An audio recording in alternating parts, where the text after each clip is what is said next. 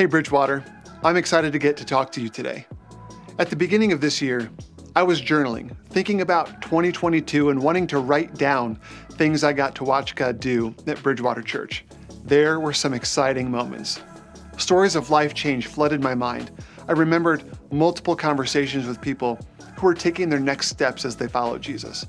I thought of the people I watched be baptized. Memories of every Bridgewater campus filled my mind. None of those things were difficult for me to record. But what I have been finding difficult is articulating what God did at Bridgewater in 2022 in a way that does it justice. He has simply blown me away this last year. He's worked through you. He's worked in you too. Much, maybe even most of what happened in and through Bridgewater is difficult to quantify. A lot of it probably escapes our notice. But what we have been able to track reveals to us that God has been working in huge ways here. And I want you to know that your involvement in Bridgewater Church is making a difference. Each of us, I think, have ways of determining whether what we're doing is worthwhile. We all want to know that we aren't wasting our time. And because you're attending church online or in person today, I'm guessing you probably either think your involvement here is worth it or you're really hoping it turns out to be.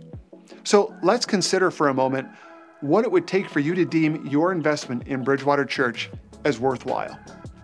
What would you want out of your church involvement? To see a church that loves and serves its community, a church that's generous with its resources, a church that children love to attend, a church that teaches the Bible, a church where people's lives are changed? And even if all those things were true and they were happening, what about the results? How would we even know all of our efforts are worth it? What would it take for you to call the effort worthwhile? I think we'd all want to see at least some results, right? We'd want there to be something to show for the time, energy, and resources that were used up in the effort. So, I invite you to listen to what God did at Bridgewater in the past year alone. And I'd ask you to consider whether or not these statistics indicate that God is at work here and whether what we're doing is worth our investment. Let me talk about volunteerism. Did you know that more than 38% of our attenders serve in some capacity? Let me talk about generosity. Over $17,000 was given away out of our benevolence fund alone. That doesn't include an additional $45,000 to four different organizations or special missions projects. And it doesn't even mention another $100,000 given to missionaries that we regularly support. In terms of community and togetherness, we averaged 472 adults in small groups each week, with 66 different groups meeting. Let me talk about kids' ministry. Maybe it'll blow your mind to know that 1,091 individual kids attended Bridgewater in 2022, 31 of them becoming followers of Jesus. How about student ministries? Hundreds of students came out to our student ministries, and 23 of them made Jesus their forgiver and leader, with another 17 taking the next step of baptism. In terms of Sunday morning service attendance, we averaged 1,604 people across our campuses. This is up from 1,415 in 2021, which represents 12.6% growth. In 2022, we saw 70 people baptized and 80 people make Jesus their forgiver and leader. What's interesting is that these are just the things that we can track. It doesn't even include the invisible efforts, conversations, and prayers of God's people at Bridgewater. Countless other next steps have been taken in areas of personal growth, marriages, parent and child relationships, workplace influence, and spiritual conversations. It's clear to me that God has done incredible things in and through Bridgewater Church, and it brings us as your leaders great joy and causes us to give thanks to God for all He's done. And all of this reminds me of what Paul wrote to the Philippian church as he thought of them.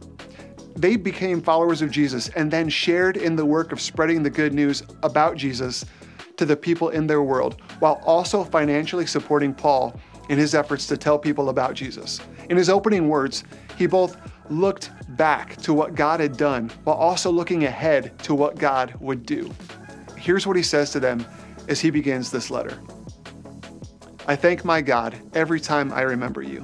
In all my prayers for all of you, I always pray with joy because of your partnership in the gospel from the first day until now, being confident of this, that he who began a good work in you will carry it on to completion until the day of Christ Jesus. It's obvious that Paul saw their time, energy, and resources as worthwhile. And he wanted to assure them that what they were doing was, in fact, worth it. In verse 3, Paul thanks God for them. The validation of his ministry was that people actually did respond to the gospel he preached and that they remained true to their faith. Any positive response to the gospel brought Paul joy, and he's celebrating obvious signs that they had become followers of Jesus. And it seems Paul's thankfulness didn't waver, it was every time he remembered them. Paul turned each thought of them into praise for God. We also saw in verses 4 and 5 that he prayed with joy and thankfulness because of their partnership in the gospel. The relationship between Paul and the church went deeper than human friendship. They had a bond that came from joining in the work of God in the world. Had it not been for the gospel, they wouldn't even have met. Beyond that, because they financially assisted Paul, they contributed to the work of God in other places, becoming a part of his work wherever he went.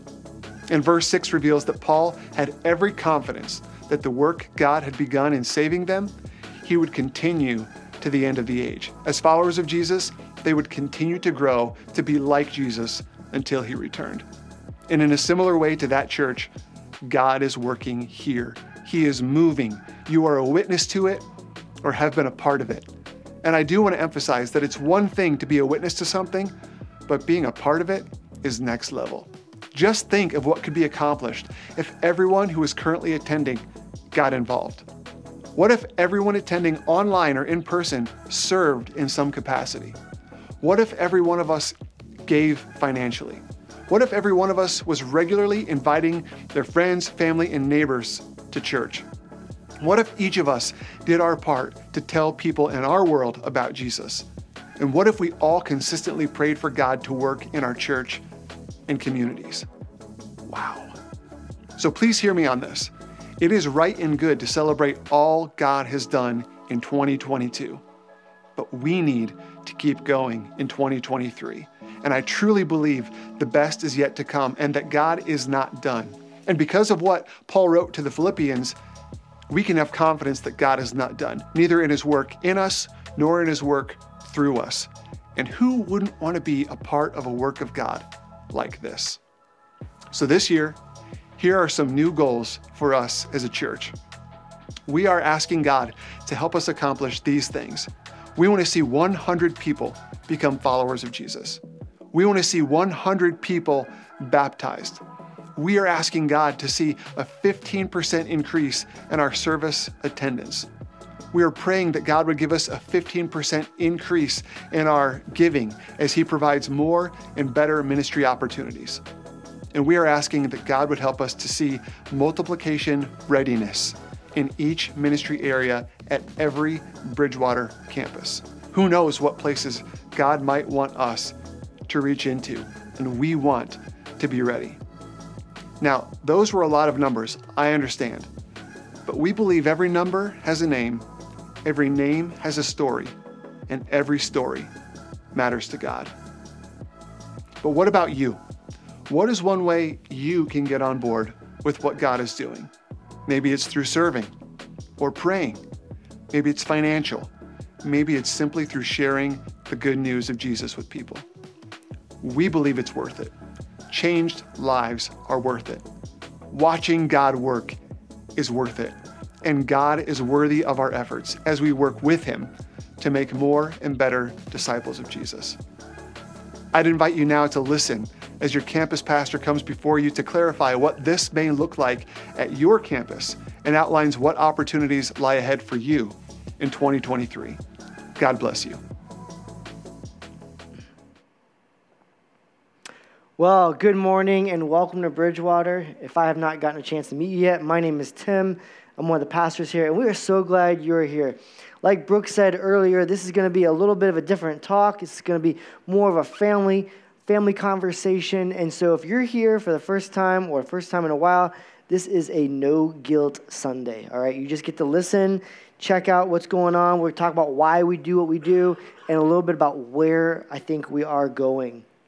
You know, one of the things that Josh said that really resonated with me is this. He said, Every number has a name, every name has a story, and every story matters to God. To me, I, I just love that to think of, you know, we do pay attention to numbers, and the idea is every single number does represent a person, and people matter to God. And if people matter to God, then people ought to matter to us. And so I just want to remind you of our mission here. Our mission at Bridgewater is we strive to make more and better disciples of Jesus. That's why we exist. And so the question is how are we doing? How are we doing with that? And what is our role in that? Well, let me give you a little bit of a recap over what's happened over the last few years. In 2020, we saw five people here in Conklin ask Jesus to be their forgiver and leader of their life, and six people were baptized. Then in 2021, we saw here in Conklin eight people ask Jesus to be their forgiver and leader of their life, and seven people were baptized. Last year, we saw 15 people from Conklin ask Jesus to be their forgiver and leader of their life, and 10 people got baptized.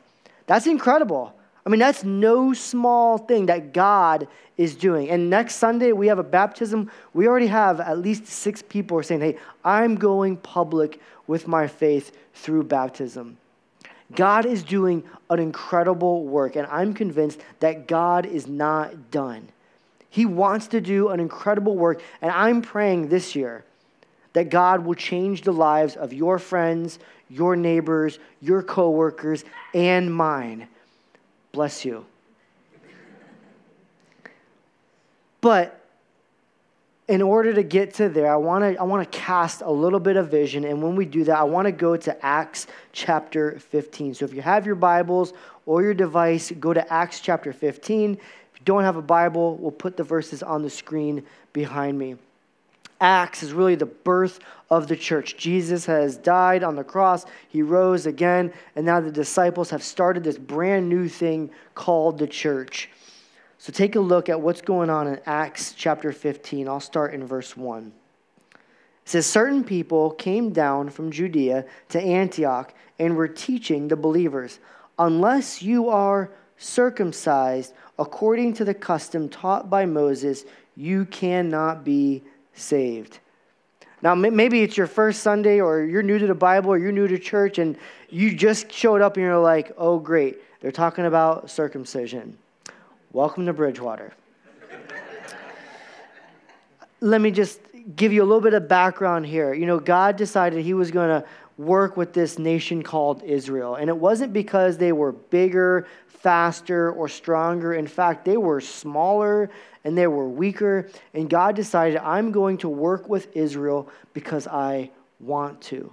And in Genesis chapter 17, he says, I'm going to make a covenant with you. You are going to be my people. And a sign or a picture of this covenant is going to be circumcision. So if you, in the Old Testament, if you wanted to follow God, you had to become a Jew first. And now all these Christians are saying, hey, if you want to follow Jesus, if you want to be a, a, believer, you've got to become a Jew first. You've got to become someone who is circumcised first, and then you can follow Jesus. And so take a look at what happens next in verse 2. This brought Paul and Barnabas into a sharp dispute and debate with them. So Paul and Barnabas were appointed along with some other believers to go up to Jerusalem and see the apostles and elders about this question. So they have, they have a problem with this. They have a conflict here. They're, they're not sure about all of this. They want to know where is this going? Where did this come from? Look at what happens next in verse 3. The church sent them on their way, and as they traveled through Phoenicia and Samaria, they told how the Gentiles had been converted. This news made all the believers very glad. When they came to Jerusalem, they were welcomed by the church and the apostles and the elders, to whom they reported everything God had done through them. Then some of the believers who belonged to the party of the Pharisees stood up and said, The Gentiles must be circumcised and required to keep the law of Moses. the apostles and the elders met to consider this question. After much discussion, Peter got up and addressed them Brothers, you know that some time ago God made a choice among you that the Gentiles might hear from my lips the message of the gospel and believe. God, who knows the heart, showed that he accepted them by giving the Holy Spirit to them, just as he did to us. He did not discriminate between us and them, for he purified their hearts by faith. Now then, why do you try to test God by putting on the necks of the Gentiles a yoke that neither we nor our ancestors have been able to bear? No, we believe it is through the grace and of our faith of our Lord Jesus that we are saved, just as they are. So they're saying, look, it's not by any of these works, it's not by any of these things, it's by grace and it's by faith that you come to Jesus. And then James, the half brother of Jesus, the lead pastor of Jerusalem, he stands up in verse 11. He starts talking. Look at what James says in verse 19. It is my judgment, therefore, that we should not make it difficult for the Gentiles who are turning to God. So, what they decided is okay, don't make the Gentiles have surgery to come and follow Jesus. Let's not make it difficult. Let's remove every obstacle, every hindrance, everything that we can, remove it so that if they want to turn to Jesus, they can. So we're not going to change the message. We're going to continue to preach the gospel, but we're going to change the method just a little bit. Don't make them get surgery to follow God. So here at Bridgewater, if I look at this I go, yes, let's not make it difficult for anybody to follow Jesus. So all of that's going on. Then take a look at what happens in chapter 16. Chapter 16, Paul has been discipling this young man named Timothy, and Timothy comes from a biracial marriage. His mom is Jewish, and his dad is Greek. His mom is a believer, and his dad is not. And so Paul comes to this young man. He's been discipling him. He wants to bring him on his journey with him to help share the gospel, to teach others about Jesus. So here we are in Acts chapter 16. Paul came to Derbe and then to Lystra, where a disciple named Timothy lived, whose mother was Jewish and a believer, but whose father was a Greek. The believers at Lystra and Iconium spoke well of him.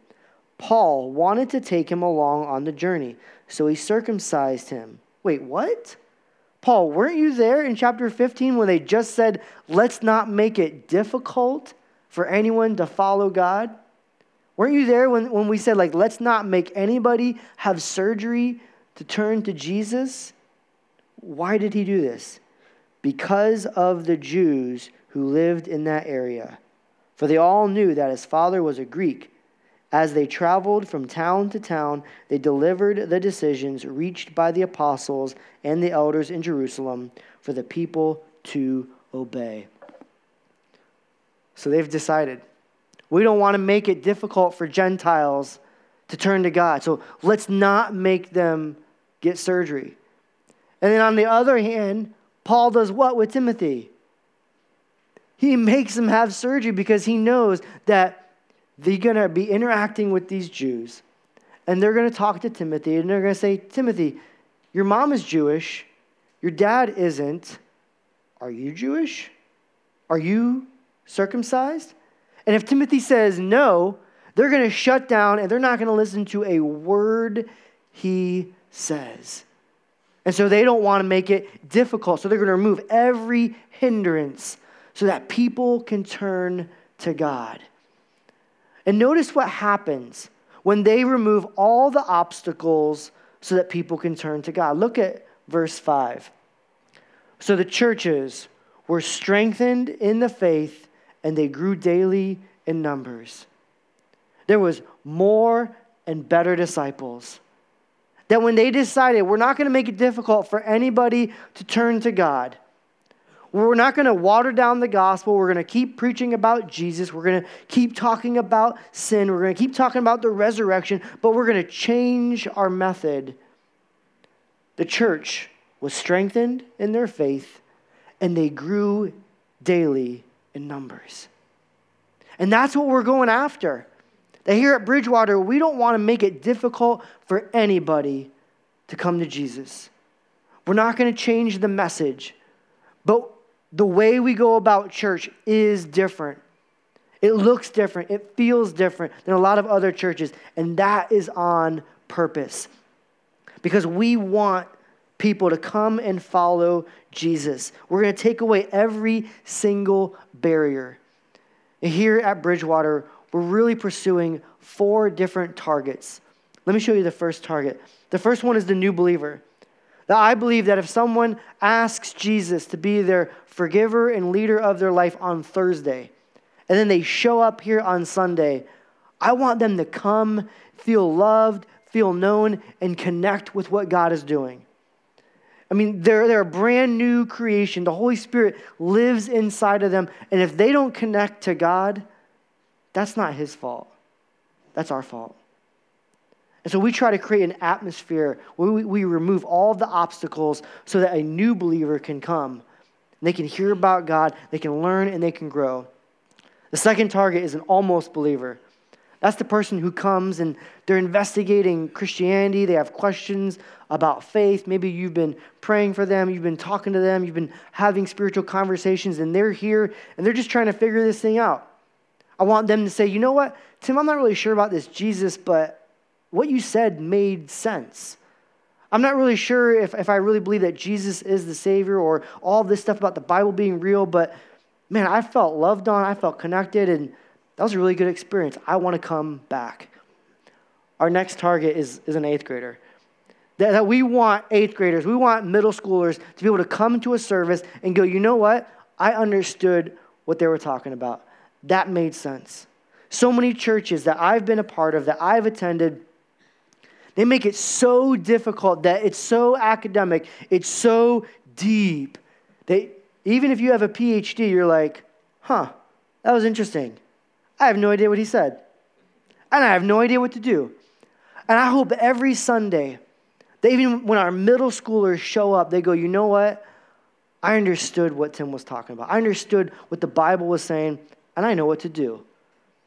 Not that we're going to water it down, but we want to make it easy for people to walk in here and go, I got it.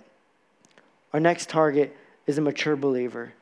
That we want every person who comes in here to know what their next step is, no matter where they are on their spiritual journey. And so these are our four targets, and, and they're in this order on purpose.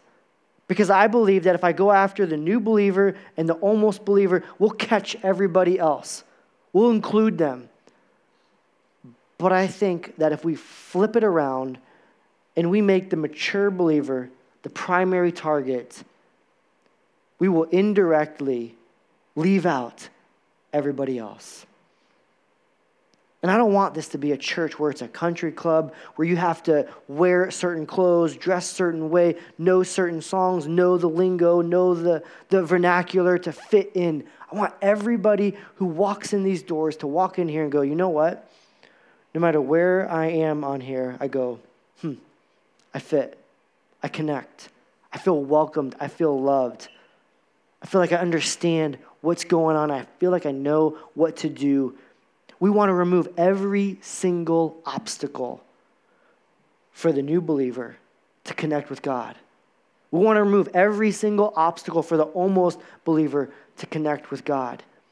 Because if we don't connect, here's what will happen the new believer, they'll stop attending. If we don't connect with the almost believer, they won't believe. If we don't connect with the eighth grader, they'll be bored. They'll be counting lights, they'll be counting chairs, they'll be all over the place. Not that I'm here to entertain them, but I want them to understand who God is. The mature believer, they'll complain. Out of these four groups, you know who I will hear from the most? It's the mature believer. And look, if you have questions, if you have concerns, if you have complaints, please email me. Email me at laneb at bwater.org. I want all of your emails. I want to hear them. I will read them all. I'll look at them. It's really important to me. But the thing that Josh said is true God's not done. God is doing an incredible work. And I hope and I'm praying that Broome County would be the hardest place for people to get to hell from because we are so passionate about lost people. God's the one that's going to do the work. God's the one that's going to change people's lives, not me, not you. But you and I are the instruments in his hands. We are the conduit in his hand. He wants to work in your life. We also want to be a church where your children and your grandchildren love to attend. I want to be a church where young families come here to connect. That's not a slight verse against anybody else, okay? I'm not even going to qualify what young is or what old is because I'll be in trouble. But here's what I know is true our church is just two generations from extinction. If we don't reach young families, we'll be in trouble. And we need families of all sizes, all ages, no matter how young or how old they are. If you're like, I'm not a young family, I'm not a young person, we need you. We need your leadership. We need your stability. We need you to come alongside these young families. You are important. Every single person who walks through those doors is important. But we want to move, remove all the barriers for everybody to come to know Christ. So, how have we been doing? Well, a few months ago, we took a survey. And according to the survey, 57% of our campus invites others to church. 57% prays, invests, invites. That's good. That's up from last year. Last year it was 54%. This year, 41 of us are involved in a small group. That's incredible. That's up. Last year was 38%. And 52% of us are serving. That's amazing. Because in most churches, 80% of the work is done by 20% of the people. We have an incredible church here, and God is doing an amazing work. But imagine if that 57% who was praying, investing, inviting grew to 75%. Imagine what would happen then in Broome County. I want Broome County, Susquehanna, Susquehanna County to be the hardest places for people to get to hell from because you and me are praying, investing, inviting, sharing the gospel, being salt, being light in our work, our schools, our communities, our neighborhoods, our gyms, wherever it is we go. That we would be have this white hot passion for people who are far from God. So here's my goals, but it's really in a way of application. Josh asked, What's one way that you can get involved? Here's a couple ways. Number one, prioritize the mission of reaching others above our own preferences. I know some of you have your own preferences about music. I know some of you have your own preferences on, on what we would teach and how we would go about that. But we're not here for you. Remember the targets. We're trying to move all barriers for the new believer, the almost believer, the middle schooler, that we want to prioritize the mission of making more and better disciples. Number two, come early, park far, sit close, stay late. I want you to come early and interact with people. I want to create an atmosphere where people are, are feeling like they're welcome, they're loved on, there's a feeling of anticipation. I want you to park far. Imagine you bring a friend or you invite somebody and the best parking spot available is up close. Now, look, if you're nine months pregnant, park close, okay? I don't want to deal with that. If you're able to park far, okay? If you're able, you know who you are. Sit close. Look, there's like two empty rows here. In some of our services, we pack it out, and there's a family of four that comes, and it is hard. Then Reed's walking them up, and he's walking them and walking them, and they're like, Am I going to sit on stage? I mean, they're already paranoid. It's their first time to coming to church in a long time, and all of a sudden, there's nowhere to sit except for right here in front of Tim. Sit close. I, I have not bitten anybody in a long time. and stay late. Talk to people that you don't know, mingle with them. If you don't know them or you forgot their name or you're like, they told me a long time ago, I don't want you to embarrass yourself. I don't want you to feel embarrassed. But here's what you do you go up to them, you say, Hey, how long you been coming to Bridgewater? You don't have to ask them, Is this your first Sunday? No, it's not my first Sunday. I've been coming here like 14 years.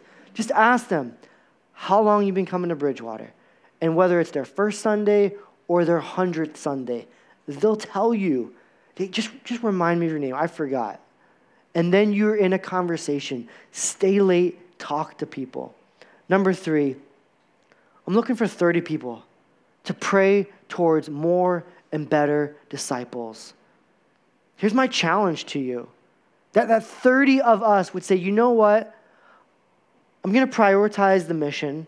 I'm going to come early, park far, sit close, stay late, and I'm going to begin praying for more and better disciples.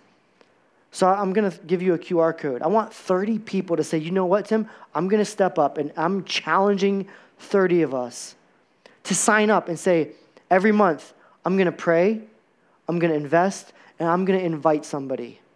One person a month. And for some of you, that's really scary. For some of you, you invite people all the time. For some of you, you're always talking about Jesus. But I'm challenging you. Imagine what would happen in our neighborhoods, our communities, our schools, our workplaces if just 30 of us began to pray, invest, invite. What might happen?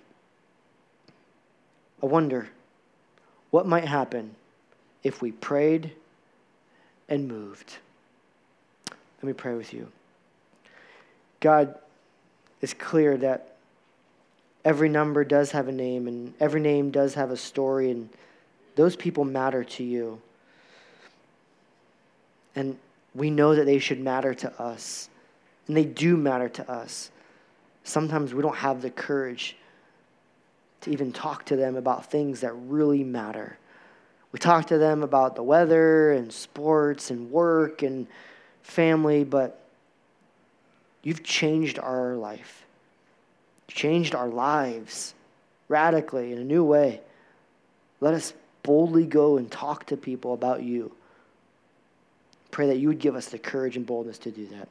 It's in Christ's name we pray. Amen.